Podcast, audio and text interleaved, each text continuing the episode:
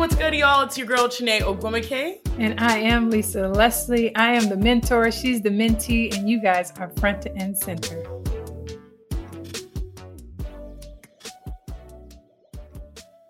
Lisa Leslie, my big sis.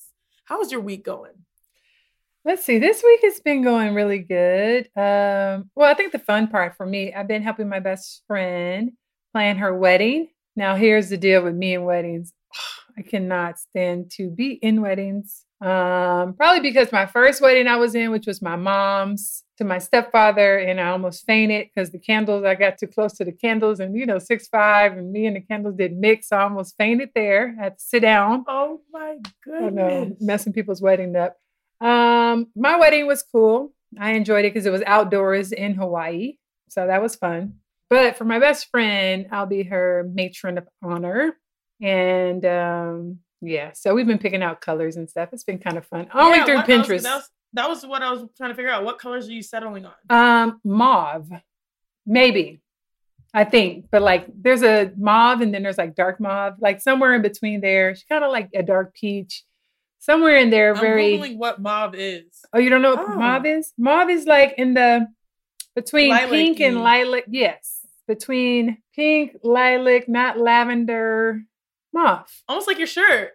No, this is definitely in the purple family, but similar. I need some more lipstick too, by the way. So, anyways, how was your week? What you been up to? I've been exploring the food around my area. I don't know if I've talked to you about it. I've decided that I need to actually enjoy because you know we talked about before. Wait, I thought the lady was gonna drop off some meals. You switched it up already? So I've had a couple frozen meals because I've eaten a lot of her meals already, and so Uh-huh. I like I got backlog, so I've been pacing them out with like Mm. everything else. I've been also trying to cook, but you know I said earlier I was watching Emily in Paris, this Netflix show about a young American woman that goes to Paris. Have you started watching? So you know because you told me this two or three times. Guess who's watching it too?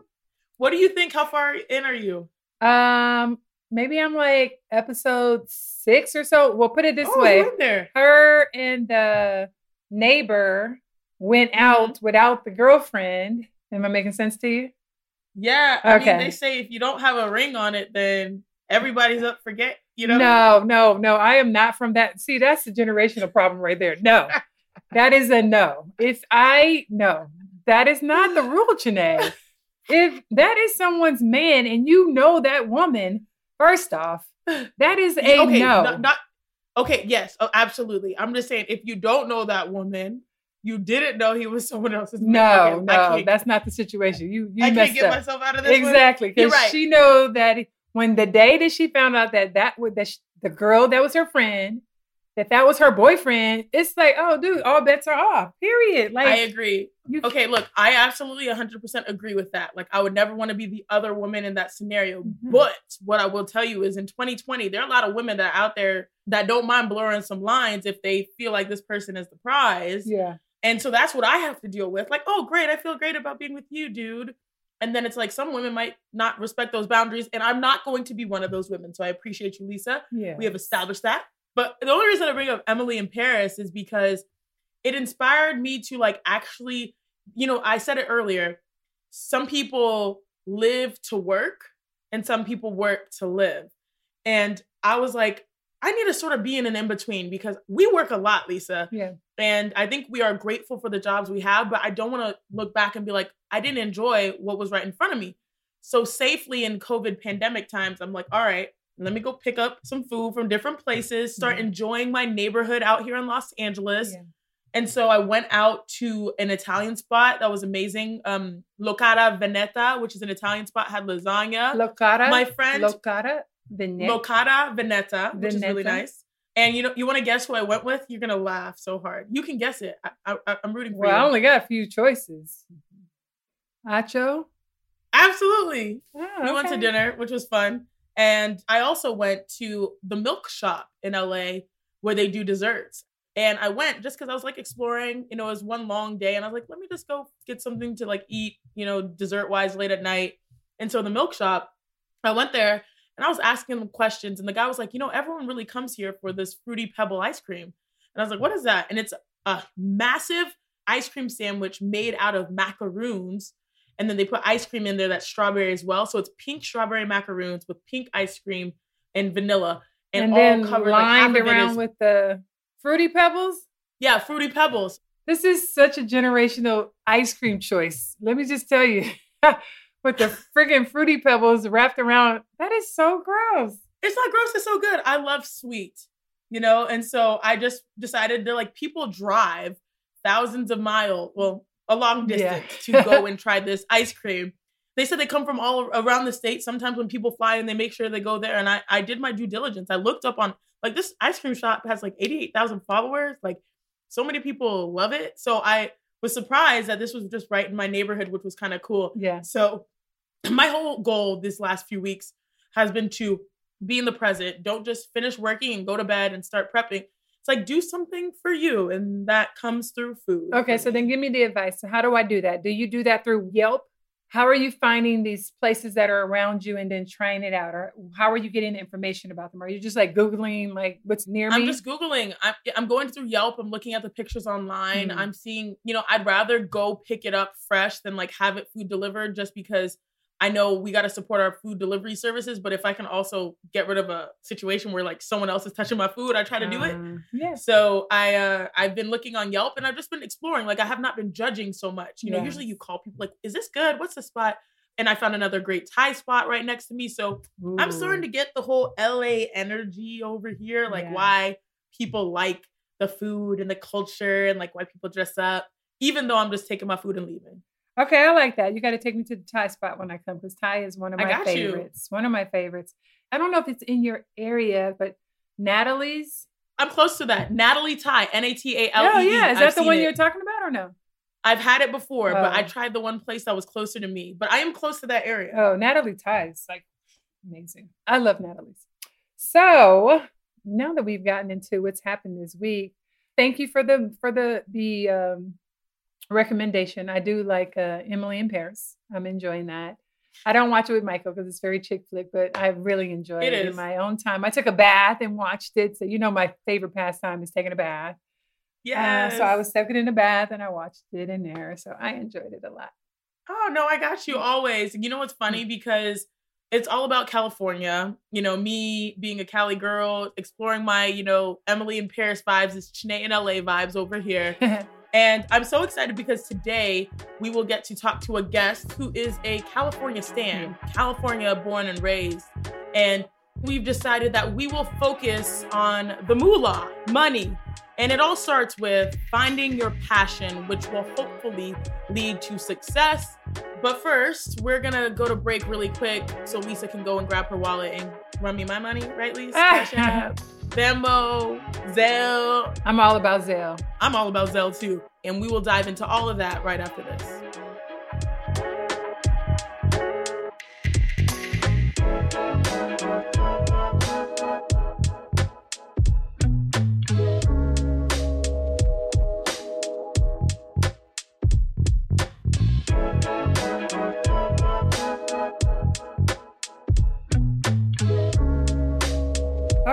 Welcome back, guys. So, Chiney, when we get into like really understanding finances and just people really trying to get to their level of success, whatever that level is, did you know that nearly 66% of employees are either not engaged or actively disengaged in their job? Like, most people in America really don't love the job that they're doing, like, no matter what their field is.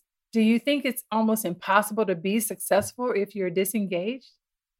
I think there's some people out there that may not love their job, but they do it Mm. and they find success at it. And the only thing that gives them happiness is probably the money aspect. Like, okay, now I can get paid. Yeah. But basically, what you outlined is that every two out of three people are not probably doing what they love. And to me, that sort of breaks my heart because when you tap into doing what you love, that's when you tap into yourself. That's when you tap into your excellence. And so I think it's sort of on one hand, hopefully creating pathways for people to be happy by like doing your job so that you can create opportunities for others. Mm-hmm. And on the other hand, it's like, man, you know, there's a lot of people out here doing real work and probably don't feel appreciated for it. Mm-hmm. For me, you know, when it came to my jobs, it's funny. I started off as Wait, how many jobs do you have? ever- Tell me all your jobs. Just tell me the list first. Okay, everybody so I started know. off I know, right? I started off as the receptionist for our middle school when I was like in middle school. And then I was a sports referee. And then I was a teacher at a community college during the summertime, which was more so like a day, uh, what do you call it? A babysitter for like some young kids that would go to the community college, which was fun. And then I went to college, which was another job. Let's keep it straight Full time. and then a full time job, and then went to the pros, and that's another job on top of starting broadcasting, Mhm. investing my own money, and now taking on the responsibilities of professionally representing brands. Uh, for me, it's a shoe sneaker brand, Adidas. It's companies that are like television providers. There's a number of brands now that look to us as delivering services as well, you know, using our platforms that sports has created, at least for me in my life. Yeah. So I've had a lot of experiences with jobs, but a lot of them have been tied to things that I love. Like, you know, back in school, being at the school, growing up in a school with my sisters, it was a fun job. You know, sports, I was a referee, working community college, again, Wait, time out. You said sports referee. Like, what sport are we talking about? So I refereed volleyball and basketball when I was in high school, Oh, and I remember I used to got. I think I got paid like ten, maybe it was like twenty dollars an hour. And so no, I you say like- referee. You I- mean you were calling the lines like in? yeah, I was calling the In and lines out. in, out. Yes, I was that referee sitting up at the top. You know, like oh, you could sat in the chair at the top. I sat in the chair at the top, uncomfortably with my legs all crunched. But yes, I sat, sat up there on the top. so those were my jobs, and I've been fortunate to be able to have jobs that I love that are tied to things that I love, and also have jobs that just were waiting for me. You know, I didn't have to like wait years to get drafted. Like I transitioned from college, get drafted, and now like Mm-hmm. and I'm doing two jobs simultaneously. So money has always been something that I've never really thought of because I've been lucky to be taken care of. Like my family, my parents, two parent household, go to Stanford taken care of, go to the pros and the WNBA we're taken care of because Yeah. we're trying to figure out the situation with the money. So like you get your apartment, you get your car, all that type of stuff. And so now in the pros, especially now not playing overseas like most players, I'm taking care of myself for the first time, but I'm lucky to be in a position where I love my job. How about you? How has your experience been, you know, starting? You told me you always said it. You bring it up. You cut grass as a kid, like or you you no, know what I it was mean? Like, watering grass. a water grass. You know, we we used to edge our grass and my mom used to give us a couple dollars for that, but clearly you started young. Well, to be really honest, that was my only job. Like watering grass, I got paid three dollars a week uh, for different yards, and so I had a piggy bank, and I would put my two dollars in and keep one dollar out, so I could go to the liquor store and buy suckers and stuff, and, and then share with my older sister. You know how we do with our sisters. So the funny thing is, I really felt like I never had a job job beyond being seven years old because I started playing basketball at twelve. Basketball just I mean, that is a job in itself, but you're a kid, you're just playing. That took me around the world. I mean, I went, I played, I lived in Italy, I lived in Russia, got to eat some amazing food, learn to speak another language. Like that was work, obviously, because I got paid. Then I was a brand ambassador, you know, for Nike since the day I like finished my basketball college career. I signed with Nike and I've been with them ever since. So I think jobs that I've had really came from having the best blessing for me was the fact that my uncle, my cousin, my aunt, they are all accountants. And to be a part of a family that has accountants, and then I started making, you know, six figures and seven figures, like really started making money. That was the biggest difference of like having someone that could give me financial guidance of listen, the most important thing to do is to save your money and invest in real estate. And when I got that message, I was what by the time I was like 24, I mean, I owned my own home. I had two cars. Like that really was because I came from a family who was educated about money and financing and how to invest it. So shout out to Simpson and Simpson and to all my family and my cousins for doing my books and just my uncle, you know, advising me and telling me to buy property. And, you know, I bought my second home, which was for my mom. That really saved me. And that's how I had more financial literacy. But here's the key I didn't understand it, even though I was being told what to do. And that's why I went back to school to get my master's because I wanted to understand what was I doing. I had a diverse portfolio. I had a little bit of stock because of my uncle's guidance, but me really not understanding what all of that meant. And I, you know me, you know, I love to learn and not really understanding all the spectrum of what was happening, that was tough for me. I just knew to make sure I signed all my checks and keep up with that. And so from there, as I really got opportunities through the WNBA, I started, you know, doing like you guys do, being a part of the player association and being flying in and speaking and helping with contracts. And then I started having opportunities. I wouldn't say I was the face of the WNBA, but I was used you probably the most and you are. Well, I was used the most in deals. I was like brought in, you know, with the late David Stern and with Val Ackerman. And I would come in with the American Express of the world and Sears and sit in and be a part of those negotiations. And then on the side, get a deal to do anything. And then from there, having opportunities to go to like NBA All Star weekends, it was about networking. So sometimes people didn't understand back then the importance. I mean, networking now is a buzzword. Like people do it all the time. You got social media, you know, people slide into your DMs. That's networking now. But back then, you had to have the presence and the ability to speak and communicate with these people and understand their brand. Also, I believe early I understood what my brand was. My brand was about, I was, yes, I was a basketball player, but I was so much more than that. I did modeling, I did speaking, I was doing acting. So for me, it was just be as diverse as possible. And using all of that challenged me to think of these things. In basketball, we're challenged, we're pushed every day, we work hard, we're focused, we have failures, we have highs and lows. From that, I felt like everything else outside of basketball was so much easier to do. It just took like hard work and dedication, which that's a no brainer for me. I'm going to be good at whatever I do. I put my mind to it. Which brings me to my last point is that that's how I really got into real estate was that I started investing so much money into properties for myself. Then when my husband and I got together, that union was like he was already investing in properties. He had flipped properties. We started buying commercial buildings. And it just sort of kept going in a way that I really loved real estate. And so cut to moving to Florida, we got licensed and we were just like, you know what, we could help other people whether it's them buying their first homes or a luxury home, we've kind of been in this for so long, we thought it'd be best to really become experts and then help other people, and especially other people of color, just getting financing, all of those things. So for me, I feel like business and then coaching, you know, with the big three, we've had so many job opportunities. I could just go on and on, but so many job opportunities that really the thing for me is that I will always do things that I'm passionate about, things that I wake up and I'm excited about. And I think that's really the key. Do you feel that with the fact that you started to invest in properties, which you know I get so excited about, but the real estate market booming, how has that been for you as far as having residual income?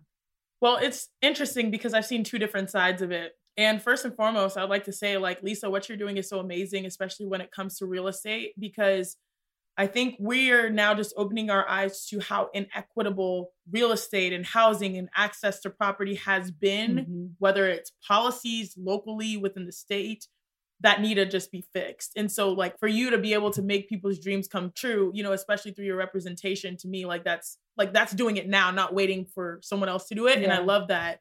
And my experience has been twofold when it comes to property. We've always heard, like, coming out, you know, into the professional ranks you know, you transition from college to the pros, and we have lovely people like you, Lisa Leslie, but then also Tamika Catchings was there as the president of the WNBPA, who said, look, make sure you get your money right. Make sure you sign your forms, get your W 2s, like submit all the way for your 401ks. Like, I know you want your money now. You, this is your first time looking at all this money.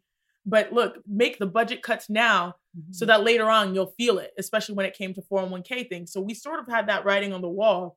And so for me, we've always heard like investing in property is the way to go. That is something that's permanent. That is something that's protected. Obviously, like I always tell my mom, mom, make sure we got flood insurance, make sure we got all the insurance. Like I just want to make sure my babies are good. Yeah. So that's something we've been doing slowly but surely. And me have a couple properties in Texas.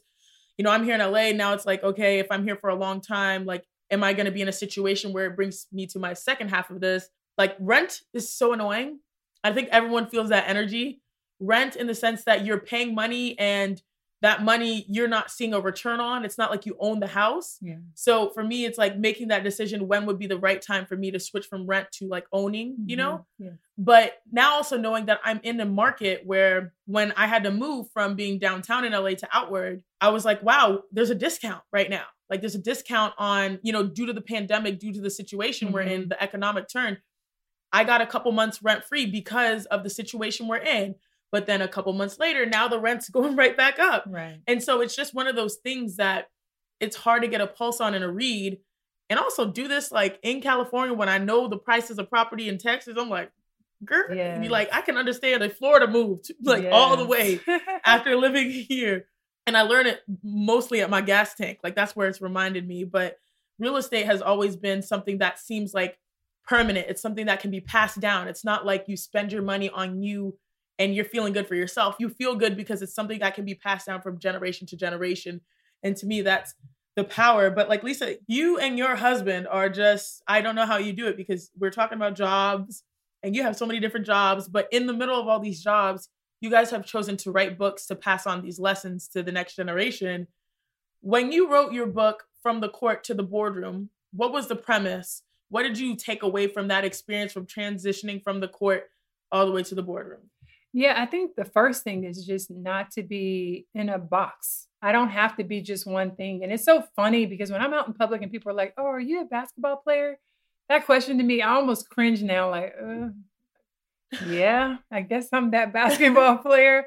But I'm like, girl, I don't even think about basketball. Like, I am not a basketball player anymore, but I think I will forever be that basketball player. So it's just interesting because I've always had these other things going on. Even when I was playing, going back to get my master's, I was always thinking about business and the transition that, you know, we cannot play forever. And considering I played to like 35 years old, I believe, which is still Long. a long time to play, you're still so young and have so much life. So I think the idea of just planning to do things that you're passionate about, do things that you would do for free, I think is important. And then as a business owner and having my own entity with Lisa Enterprises, that sort of being my door to open up different streams of revenues, whether it was with Nike, whether it's with CBS Sports Network, whether it's me public speaking, which I probably get paid more in public speaking than anything else, you know, aside from real estate. Real estate's been pretty awesome because it's a residual income that constantly comes in because we own properties and we have Airbnbs, as you already know.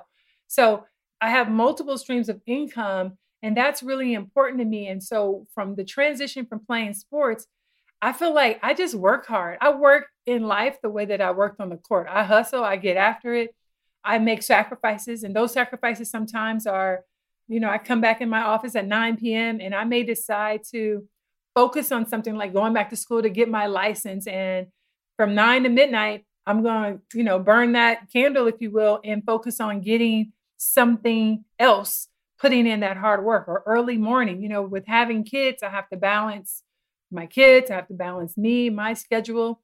And so I think it's really important for people to disrupt themselves, if you will. And I read a book, oh my gosh, um, by Whitney Johnson called Disrupt Yourself.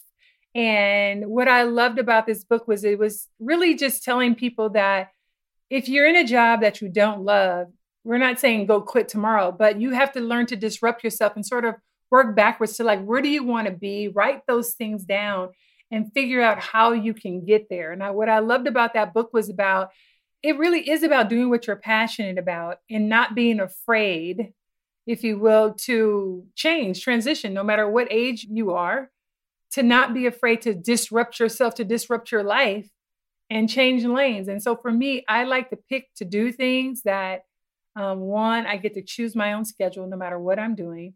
But also, I think basketball has really helped me be able to push through, persevere. I have failed in a tech company that, you know, I tried to start, that didn't work.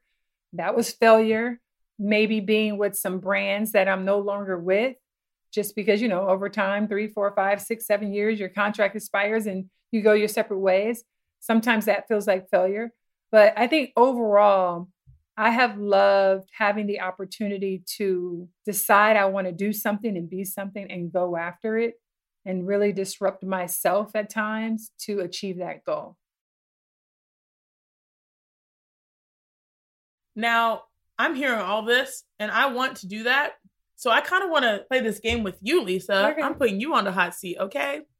For me, how would you want me to disrupt myself considering you know me very well? I think you have disrupted yourself, Chiney, to be really honest with you. You could have decided to get into broadcasting after you finished playing. I know you hear, you know, people have voices and talk about like, oh, she's not that serious or whatever, but you've disrupted yourself in a way that you are doing the same way I did, multiple things that make you happy. Like I see you, you know, I tune in, I send you text message, I watch you, I keep an eye out you seem to be happy in your space and you're happy with yourself and you're being your authentic self. That is all you can ask of a person. And while you're young, without a husband and children, you should be spread a little thin with work. I don't have a problem with that because I know that you're going to find balance in that, whether that's you binge watching your, your movies over the weekend and finding time for yourself to rejuvenate, having that alone time, like we always talk about, we kind of need our own time to sort of recharge our batteries. I'm very proud of you because I think that you have already disrupted yourself in a way that has created a path for you on television, on radio, and becoming a public speaker. You're probably just going to check off all the stuff I do, which I have no problem with that. You're going to have your real estate, your portfolio would be vast. I think that the things that I have done have been a great example, and I can always tell you what not to do because I've done those things already too. Um, you did that already today. Yeah, yeah. I think you're doing a great job. So you have already disrupted yourself, and you are you have two amazing platforms. You have more than two, but just with the WNBA, you're an amazing player. You were totally missed this season, and with ESPN, the future's bright. All right, and this is what I will say, and this is my advice for you, big sis, my me. mentor, about disrupting yourself. Yeah. You know, and I think everyone can sort of understand this message as well. In times like this, I think a lot of times we get insecure in the sense that, you know, we started off this whole conversation with 66% of people are disengaged with their jobs. People want to do what they love. And Lisa, you are so lucky and fortunate to have lived out so many people's dreams being the star. Girl, you a celebrity. And so I guess my advice would be when it comes to being disruptive is remember who the F you are. Because Lisa, you are probably the most humble star I've ever met. Oh, and the power that you wield, I mean, everyone practically that comes on here is like, yay, you know what I mean? And I love seeing people's eyes light up. And so, Lisa, you know, for me, I think you are just also stepping into this power and position where your voice is needed now more than ever. And so, watching you the last few months be like, I'll go on CNN. I'll go on uh, oh, MSNBC. I know, I know. I will write my feelings. Like I've seen it front and center, like you remembering who you are, and people like they know you for one thing, and now they're seeing you for another and that another is just so beautiful in that standum so this is something i appreciate about you. Mm. keep doing that because that is your power. Um your platform that you've done for so long is amazing. But now your power is people are connecting the dots like oh that's lisa's energy? Like i'm here for that. And i think a lot of people sometimes don't remember to look at themselves in the mirror and seeing themselves for what they actually are which is special which mm. is unique which is powerful instead of what you are in your day to day, right? Aww. Like this, I'm defined by my job. So that's my little thing. That was a good word. Thank you. I accept that oh, in my spirit. Energy. but it's you know you know it for me i feel like i'm so different from the way i was playing because i was so aggressive and so like you know but off the court i'm just chill like it's not that serious i'm not full of myself you know what i mean like i just that's just like my personality i think i just I don't ever really go into stuff like, you know who I am. Like, I would never say that anywhere. I don't assume people know who I am. I feel regular and I like that. I think, but also I think that makes people feel like I'm their homegirl. Before COVID, like people would touch me or put me like, hey, Lee, you know, like, no, sorry, I'm not a kid here though. I am like your homegirl, but don't touch me. That's so funny. But like, okay, one more thing, Lisa, because you know, a lot of people will look at you and your life and me even being young and say like wow those are two very successful people for that person that's trying to get to a position where they feel like they're successful what would you tell them here's my line of thought one write down your goals write down what you want to be where you want to see yourself what, what job you think you would do for free and write that down. Don't quit your job that you have now, but write down what you really want to be and what you want to do and work backwards from that list. And how you work backwards from that list is the fact that we have access to so much information on the computer. Use it, find out, do your homework, research if there's somebody that's doing what you want to be doing, see if there's someone you can connect with, see if you can get a mentor, as I am Chiney's mentor, get a mentor who can help you. Chiney sees my life and she wants to mirror it. I have no problem with that. I'm open book to give her the information that I use to do what I do. You have to find someone that works for you as a mentor. The other thing I think is is um, I use the acronyms choice because life is about choices. We all have choices. We get to choose our religion. We get to choose what clothes we wear. We get to choose where we spend our time. Choices is that I make a lot of sacrifices to be successful, to have these different streams of income. So C is for competence. Make sure you educate yourself on whatever it is you want to do. H is for hard work. There's no secret. Everybody's out here working hard, or you ain't going to get what you're looking for. There's only a few people that we could name that we're not going to name who got there without working hard. Um, mm-hmm. The O is for optimism. Stay positive, be encouraged, have positive affirmations, and keep positive people around you. This is one thing you'll know about me. I almost never, probably 2% of any tweets or anything I do address negative people and negativity. I don't even entertain it. Although I got to say, I did tweet back to somebody just this past week talking about I'm ignorant. I'm like, what's ignorant is your punctuation and your spelling. But anyway, oh, that part. That part. So be optimistic. I is for integrity. Have integrity. Be a woman or a man of your word. You say you're going to do it, do it. You know what I'm saying? Like really be accountable. The other C is for courage. Have the courage to disrupt your life, to do something different, to go in a different direction. Have the courage to fail because you'll never know if you don't try. And the E is for execution. Some people have these lofty dreams and thoughts, but there's always these excuses of why it didn't come to pass. Execute your goals, see it all the way through, just like we're doing with our podcast. Woohoo! We are executing our ideas right here. We are having the courage to do it, to be judged.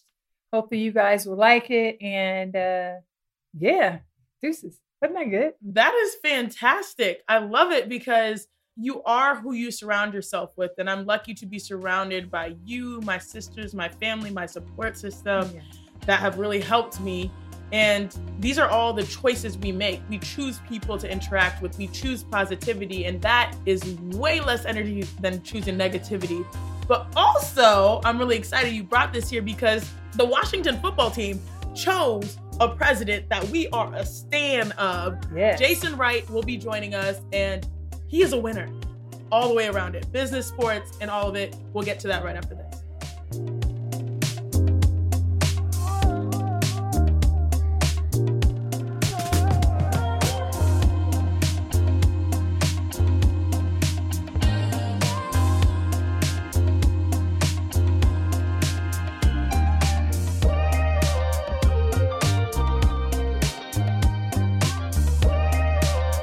Our guest today is the, if I may say, youngish, 10 years older than me, a couple years younger, a couple years younger than Lisa, the youngish, but more importantly, the first Black president in the history of the NFL, a league that has been going 100 years strong, the Washington football team. That's Jason Wright. We're so excited to have you here. And the coolest thing is that we have actually interviewed you on both of our sports shows, Lisa's and mine on ESPN for radio you're a former athlete playing for Northwestern in college and seven years in the NFL for the Niners, Falcons, Browns, and the Cardinals. A lot of teams, a lot of expertise. So, mm-hmm. once again, thank you for joining us, Jason. Thank you. It's really my pleasure to be here. I'm so excited to talk with y'all. Well, Jason, as Chiney said, um, I got a chance to interview you on We Need to Talk on CBS Sports Network. And just found out that you're a huge Sparks fan, one. So that really like got me so excited. That's how we exchanged info. So happy to have you. And I just wanted to first say again, congratulations on your new gig. Um, again, first Black president of NFL team. Uh, we talked about that, you know, in August. Um, it's still so crazy in 2020 when you think about we have to say the 1st mm-hmm. Black, but uh, that's a part of it. How has the past few months been for you? Yeah, I mean, thank you again for having me. And um, you know, I'll say this when I think about, you know, the subconscious things that made me think I could be here. You know, for example, the WNBA's example of black women leading, not just in performing on the court, but also leading into coaching. Um, you know, folks you play with, Penny Toler, others that like went on to do great things. Uh, Sheryl Swoopes, you know, like all these folks that went on to do big things. It role modeled something that we weren't yet at in black male sports, frankly ahead of the charge. And like in most things, like politics or others, black women carried the way. And so I appreciate the example that y'all set that, you know, got in my young brain that, you know, there's an opportunity there. So I just wanted to say that. I know I've said that to you before, but I want to say it again on this podcast. Well, you got to elaborate though, because this audience doesn't necessarily know yeah. how you got a chance to see okay, us. Okay, I'll elaborate. I'll elaborate before I jump into you know how it's been the last two months. Um, you know, I grew up outside LA. I grew up in LA County. I grew up in Pomona, California, um, Diamond Bar, California, and we had LA Raiders season tickets, but then they left, and we were looking for like, what's our team gonna be? What's our team gonna be? Yeah. It could have been Lakers, could have been Clippers, could have been Rams. It was the Sparks in our household. We were season ticket holders for the Sparks growing up. So like, I think I was in high school when all this took off. My little sister was, you know, junior, late, late elementary school, junior high, and our weeks just revolved around these games. Like, we had our jerseys, we had like the green and and yellow like pom poms. Like we knew all the players, we knew the depth chart, like we knew the schedule. Like I mean, it was it was remarkable. And you know, I can remember, especially in that inaugural season, all of the great moments. Your first dunk live in a game, and you know some of the first big wins. You know, in LA. Um, it was a moment where, as I said, it got in my head what it meant to be a vocal black role model um, mm-hmm. because WNBA was vocal from jump. Like y'all been on this from the beginning, right? Yeah. It's new to everybody else. So it, it showed me that. It also was a way for me to bond with our family and have role models and heroes in our household that were women. And I think that informed how I evolved over time as a leader and as someone, especially when I got into the corporate environment, how I quickly learned about my gender biases and was able to adjust those because I had so many strong examples both in my family and from y'all on the court. And then it was just a blast, right? It was just fun. Yeah. That's really awesome. And I know you've stepped into a role where being able to protect women is just so important. And I think that's why we are all relieved and happy and cheering and celebrating you being there because you come with that cultural awareness that you just outlined. You have educated yourself to gender bias and to me, for that specific franchise, that's what is so necessary now, more important than even the football, like setting that culture. So we are all rooting for you and your success. And the cool part about you is that you've seen all aspects of pretty much everything, like not just sports, but also business. You went from being a professional NFL player to entering the business world. And, you know, after you retired from the NFL, you got your business degree. Don't tell my mom because she's still holding that over me. And um, you went on to be you I still hear it, man, to this day. So both of us more... have our degrees, Chiney. You gotta go back. You gotta yeah, I need get to that get paper. that extra one. I gotta get that extra one. Um, but you went on and like it's awesome to see that you went on to become a partner at a management consulting firm. So why did you make the move to pivot sort of from sports, but then also how did that help you now in your role? You know, after being a player in sports, where you just expanded that platform and now have this amazing perspective for so much. Yeah, yeah, I'll tell this. Yeah, the story of the transition, and and I think probably as you all can attest to, it looks good on the outside because where I am now, but that mess is hard. That transition is yeah. hard. You know, like football defined me since I was seven years old. You know, everything mm-hmm. evolved around that, and I was about to be thirty when I retired. So that's like twenty three years of life where that is the core definition. It defines your life. It shapes everything. You know, like for me, you know what I loved about the NFL was that I had an outsized voice on the things I cared about, and it wasn't the same topics as today. But back then, for me, it was you know inner city education, economic development in the hood, faith and spirituality, and I wanted to continue to have impact on those. But nobody cared what I had to say anymore when I wasn't an athlete, and that was very hard for me. I felt like something had really been snatched away. And business school was a way for me to try to recapture that. And what I figured out during that period was no matter what your cause is or what you care about, they need money to make things happen. And that money comes from one or two places. It comes from businesses and the wealthy people that get rich off of those businesses. That's what funds the social stuff that we care about. Or it comes through the support comes through politicians who themselves are funded by wealthy people. And so I said, I need to figure out how this money thing works. because that is the fulcrum for impact. I think it's the economy. It's being able to drive value in business that allows you to have a say in the causes you care about. And so I went all in. I said, I'm going to learn this. And turns out I liked it way more than I thought. I'm a nerd. Mm-hmm. And I hmm. got the business cards like, oh, math. I can learn how to write algorithms. Like, oh my gosh. And so I realized, yeah, I came in it for this do gooder piece, but wow, I actually think this is interesting. So let me just stay on this journey for a bit. And I ended up mm-hmm. becoming a partner at the firm I was at, and I loved it. And I wouldn't have left, frankly. I loved it, except for this sort of drop out of the sky. Wow, that was a lot and so much good information. I recall you saying before, as a running back for the Browns, it helped you sort of to inform this new role, if you will, as president of the Washington football team. How so? How did you connect those? yeah, I think y'all can relate to this too. There are a few things that I think as an athlete, even at the collegiate level, but definitely in the pros, that helps inform, I think, success post career. The first one is I found, especially a lot of the folks I worked with previously, they're bright, but they had never measurably failed at anything. You know, mm-hmm. they had mm. never really failed at anything. And I think all of us as athletes, we have failed on a big scale. I fumbled in front of 80,000 people, been booed and been on SportsCenter's not top 10, you know? So like for me, if I'm in the boardroom and under pressure and my, you know, the math in my model wasn't right and the CEO's mad, I'm like, all right, we'll be all right. We're going to live, you know? It's not right. the same. And, and I think that resilience really helped mm-hmm. me. And, you know, I got cut, I think maybe eight or nine times before my first two years in the NFL were done, you know? Really? Yeah. Yeah. I mean, I got fired a lot those first few years you know, I got to the point where I didn't have enough money and I was living with my aunt and uncle in Atlanta, just basically giving them a little bit of gas money, running my aunt's numbers to the lotto as my rent. you know? like, just, you know, it was, it, that builds a resilience in you when you've been through. Yeah. And that really helped me have a hardiness, a maturity that I think helped accelerate my career um, when I got to the league. So I think that's one thing athletes get. I think the other thing uh, that athletes get is a work ethic. Like you just know how to grind. You know how to grind. You know when you're tired, when your body's saying it's time to shut down. You know how to push through, and that helps a ton. Now we got to watch ourselves on work-life balance, but it helps a ton to be successful in industry. And there's a million other things I could say, but you know, my time in Cleveland really shaped that for me, as well as understanding how a football team can really be deeply connected to its community, which is very much the case with the Browns. And that's something I use now. Yeah, you know, it's really interesting because we're so excited to have you here. You're the president of the Washington football team. And I think a lot of us hear that title and we're like, yes, but then we may not understand yeah, yeah. it. you know what I'm saying? So, could you sort of explain what you do? Because when you came on our show, you basically said Coach Rivera is in charge of football and I'm in charge of the business. But we know right now, especially given your expertise, we're at the intersection of so much both sports and society. So even though you have football here with decisions when it comes to playing, a lot of those decisions you will have to deal with in a different way. So could you sort of take us behind the curtain as a president of an NFL team, mm-hmm. what that looks like, what you're doing in the day to day?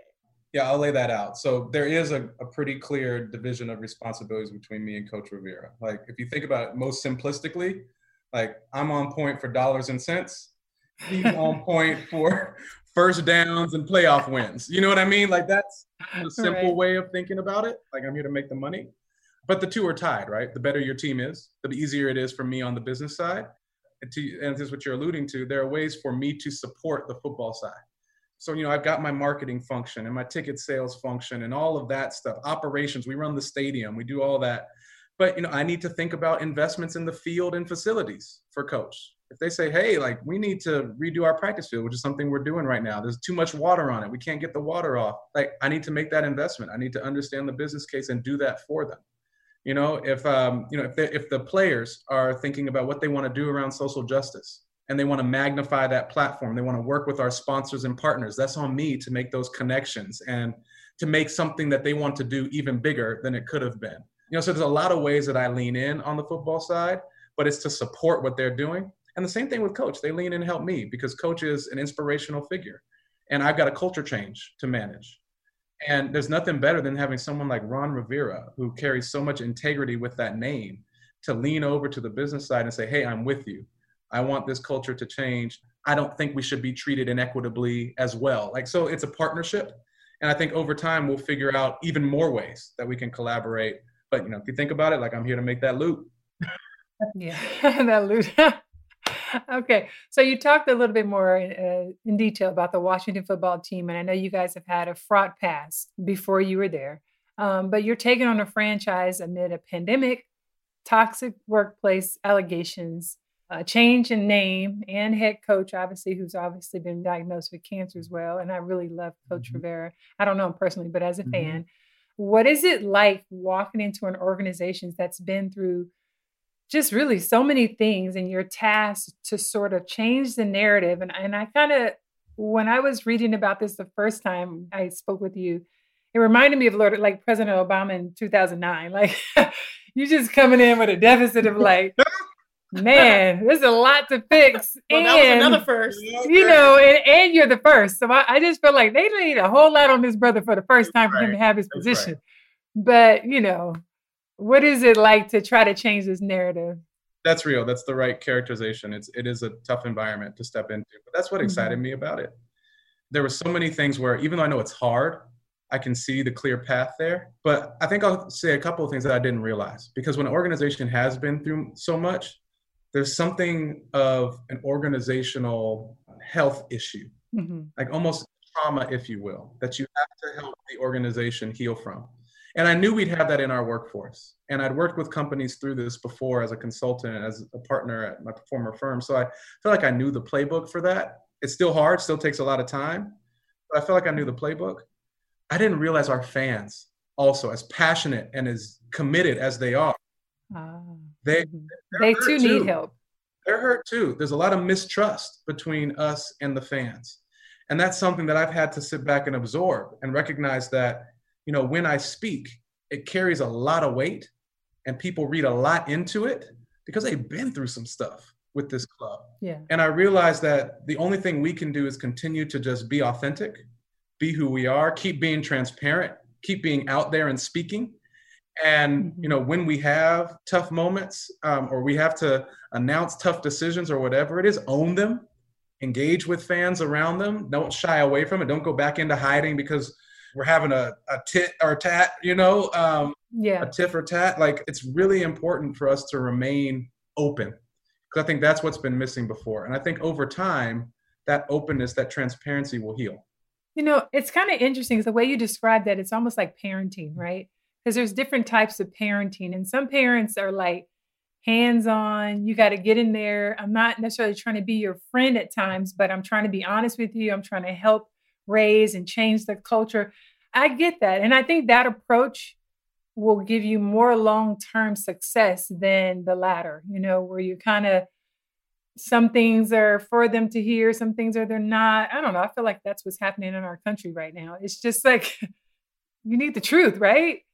Yeah, and especially because the organization's been through so much and you know there's only so much patience left in folks. You know, honesty helps you move things forward more quickly. You, know, you can get there by like mixed messages and hiding your intent, but you can't get there quick doing it that way, you know? And so I think that's why the folks that I'm bringing in on my leadership team, the folks that I'm keeping on my leadership team, there's a high bar for integrity and honesty, and transparency, mm-hmm. um, how you mm-hmm. lead people, how you communicate, because those are skills that we absolutely need in the organization. Yeah. And I think what both of you guys are kind of hitting on is the aspect of tough love, because right now we are having a lot of tough conversations, but I think what we're in the majority and realizing no matter what you look like, is that's rooted in love and wanting us all to succeed and it's bigger than sports and i think we get this just because in our community we know tough love yeah yeah, yeah, yeah, yeah. that might be the only love some people get yeah but also like when it came in sports you know uh, lisa and i are both members of the WNBA mm-hmm. family. Where we're a league that's 80% black women. You know the nfl is almost around 70% black and you are stepping into a position where you are one of the first the only the different a lot of different categories. Proudly we're absolutely in a time where you mentioned mistrust and communication all those things that are so vital. Yeah. we are just seething with emotions and trying to channel them in the proper ways.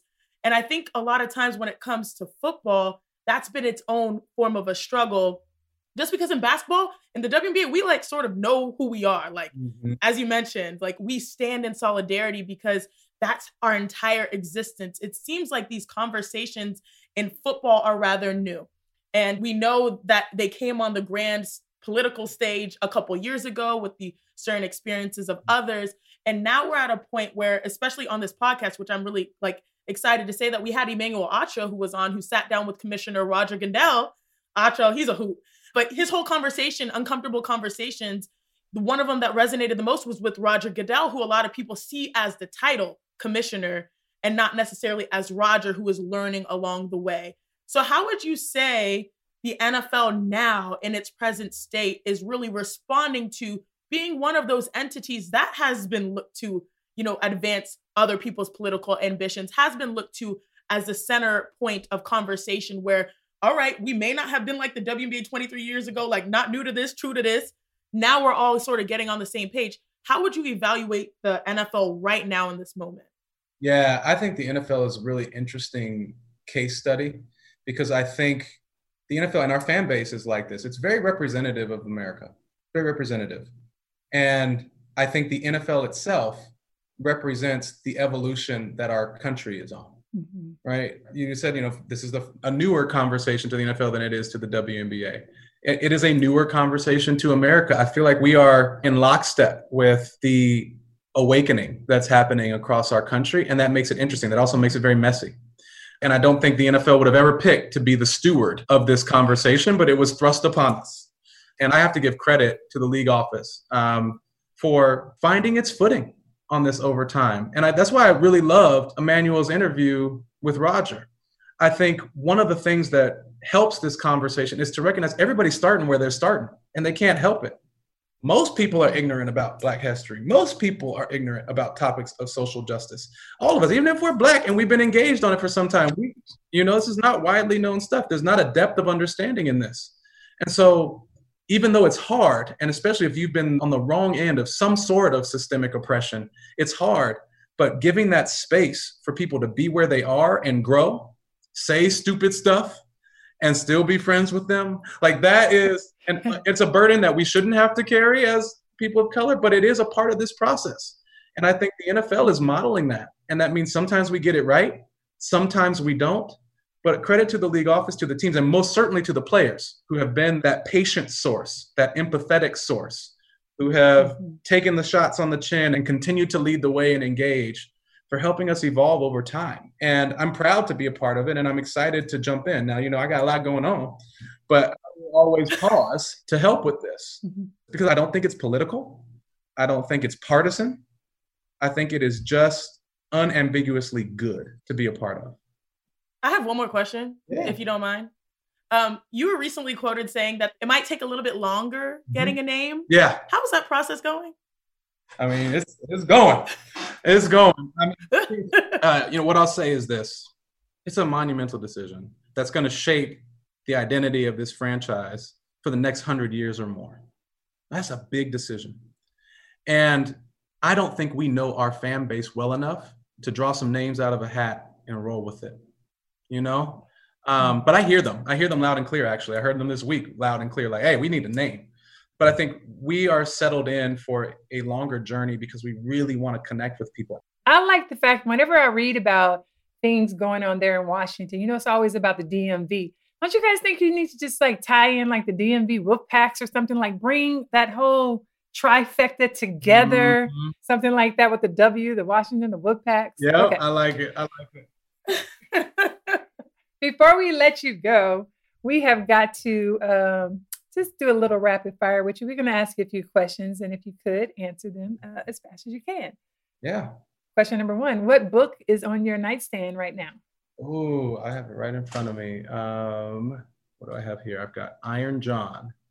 Iron John? Yeah, it's a book about actually it's a book about moving out of toxic masculinity.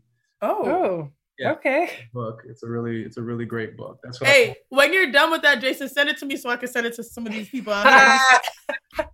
so I can pass that along, okay? Um, next question. What is your biggest splurge? Oh, it's food. I'm a foodie. Your foodie? yeah, me and my wife take food-based vacation. We go to Napa Valley. Oh, nice. That, like, and we eat at really nice restaurants. That's our thing. Oh, I like that. Okay, so I'm gonna need a text message on a whole like recommendations Yeah. around the world. Best meal ever is French Laundry in Yountville, California. Best meal I've ever had. Wow. Okay. On my list. Yeah. Okay, Jason. So, what are three things eight-year-old Jason would have in his pocket? Oh. I have one of those little bouncy balls. Uh-huh. Those little like things from the 25 cent machine. The one that goes with the jacks, but you Yes, the jacks. yes, but I would only, but I only use a little ball, and I would just bounce that thing all over and like chase it down. It was sort of like a training thing. Oh, that's how you got that footwork together, huh? Yeah, exactly. Yep. exactly. Probably have a little dirt in my pocket because I was studying out in the open, you know, picking grass. I was like, I like being in nature, and um, I probably had like a couple dollars in there. I was all about saving money as a kid. My parents Nice. really tried to make me financially literate. So I had this savings account that I was always building towards. So that's that's probably what I had. That's So awesome. you were destined for that business degree. Don't tell my parents again. but you know what, Chiney, you noticed that he had money, and I told you I, I used to water grass. I had money too, so that was important. My big sis always had money, so I always mooched off Yeah. of her. Um, what is a talent that no one knows that you're good at? Ooh. Hmm.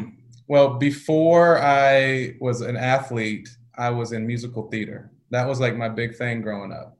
Nice. Yeah. Did you play Oh. instruments too? Or I don't, I don't. I mean, I play a little bit of like piano by ear, but it's not good. It's not good. But like, um, yeah, I can play like guitar chords on piano, but nothing worth writing home about. But yeah, I like I used to love singing, and dancing, Broadway type stuff. Ah. Hamilton. I, you know, you know, I have not seen. You haven't seen Hamilton? I know, I know. Because here's why. Here's why. My wife and I talked about. She was like, was when we were getting ready. uh, The tickets we had were right when COVID hit, Oh, and so she was like, it's on Disney Plus. I know, but she's like, I'm not gonna watch it on Disney Plus. You I'm gonna wait. No, it's actually excellent on Disney Plus. Like I've seen it, It four is. times. Trust me. Just- All right. All right. Get the big screen. See, my whole family went without me because I was out there working in California. They're like, we're not waiting for you. We're going to Hamilton on tour.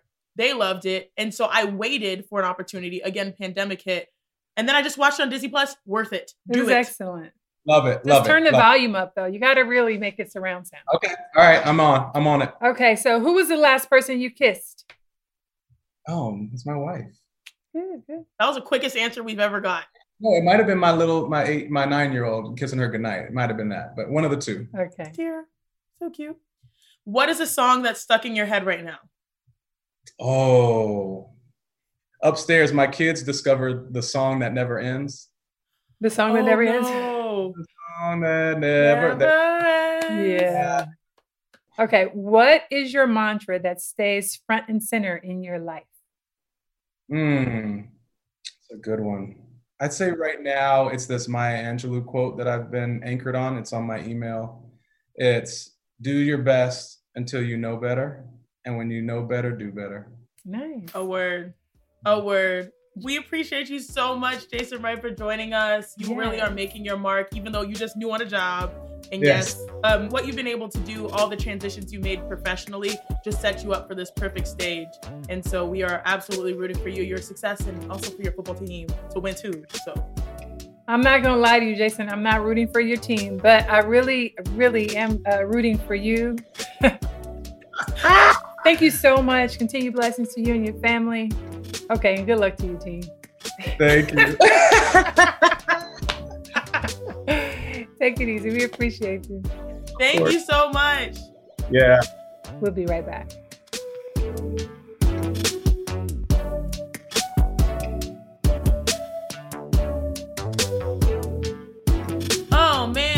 Has run out. It's the final buzzer. We are done for today, but make sure you guys subscribe to our podcast on Spotify, Apple Podcasts, Stitcher, or wherever you listen to our podcast. Right, Lise?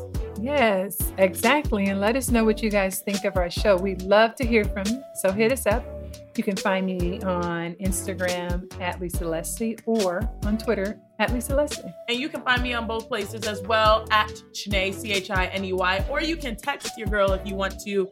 You can hit me up on the hotline 281 248 8134. Text me, give us your thoughts, or if you want to email us, you can email us at front and center at bluewirepods.com. Again, that is front and center at bluewirepods.com. We shall see y'all next time. Peace. Bye. Bye. Peace. Bye. Bye.